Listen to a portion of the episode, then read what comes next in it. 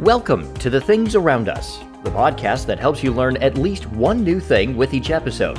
Where paperclips are fascinating, fun facts are welcome, and knowledge is our gateway to better lives.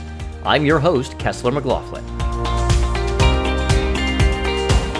The topic for our very first episode is something I have a feeling will either keep you coming back for more things like it, or you'll be completely turned away. Either way, let's dive in. When I was thinking about what I'd talk about on this show, I kept storyboarding lots of complex historical topics, something grand and magnanimous, something hard hitting and, and really, really complex. But I simply kept coming back to paperclips. I haven't been able to stop thinking about them lately, and I don't even frequently use them. But if you're like me, you still have a bunch of them around, just in case. And quite frankly, we don't really have a need for paper clips anymore when most of our work is not done on paper anymore, but it's done digitally. So, unless you're using the attachment button on email that looks like a paperclip, you're really not interacting with them too much anymore. But I did some digging and I wasn't disappointed.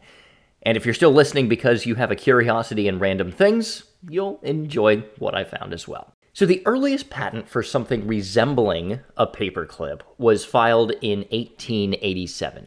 That's according to the University of Houston. And as I was researching this and, and reading through articles, and by the way, there are a ton of great articles on the internet um, from reputable sources, actually, about the paperclip. The earliest that I've been able to find in all of that research was this um, 1887 patent that the University of Houston found. So, around the mid 1800s, and this is where it gets really interesting, and this is why it's significant. Around the mid 1800s, the Industrial Revolution was really just awakening. Uh, so that means that things like transportation were improving and manufacturing and, and all of these things because all of a sudden it was getting easier to source and transport iron ore um, both from the source and to get this to its final state in production and then get it out to whatever the material was going to be used for, whether it's bridges, whether it's, in our case, paper clips, things like that. It was a lot easier and cheaper to do it at that point. With transportation improving and, and manufacturing of steel getting easier and cheaper, Slate magazine actually had an interesting article on this if you'd like to learn more. We we posted a link in the show notes, but with all that cheap steel, there were a lot of ideas floating around about what to do with it. People were experimenting. You know, this is where um, you know railroads came in, and and all of this stuff that all of a sudden steel was making possible that wasn't necessarily easily accessible before. So around that time, business was done on paper, lots of paper.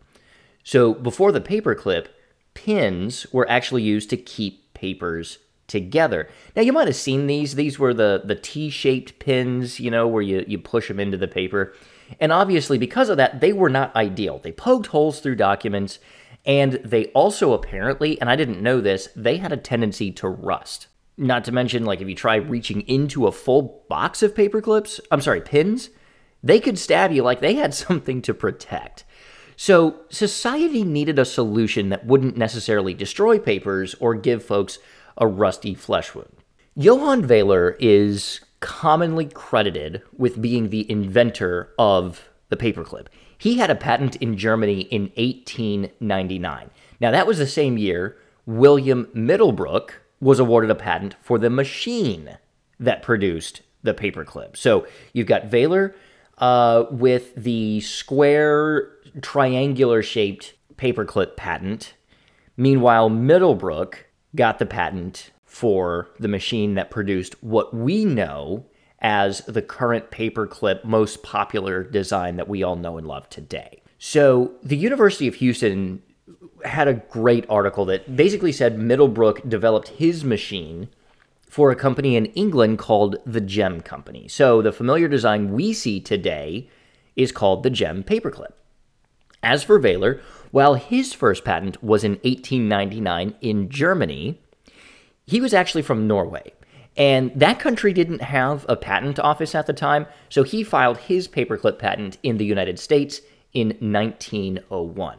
So here's how you can relay all this to your friends at the water cooler. The GEM paperclip we recognize today, and that's GEM G E M, it was invented in the late 1800s as the Industrial Revolution was picking up.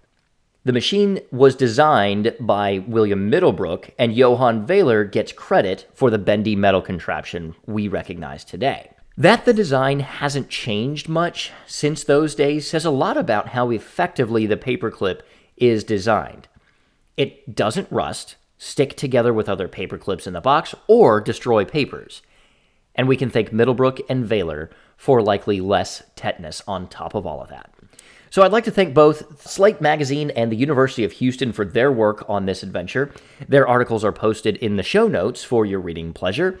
But beware, each will lead you on a fascinating journey, so be careful with that rabbit hole, and just make sure to come back here for your next trailhead to knowledge. Well, thank you so much for joining me on this edition of The Things Around Us, the podcast that helps you learn at least one new thing with each episode. You can follow us on Twitter at Around Us Show. And as always, friends, remember knowledge can have a lasting impact not just on you, but those around you as well.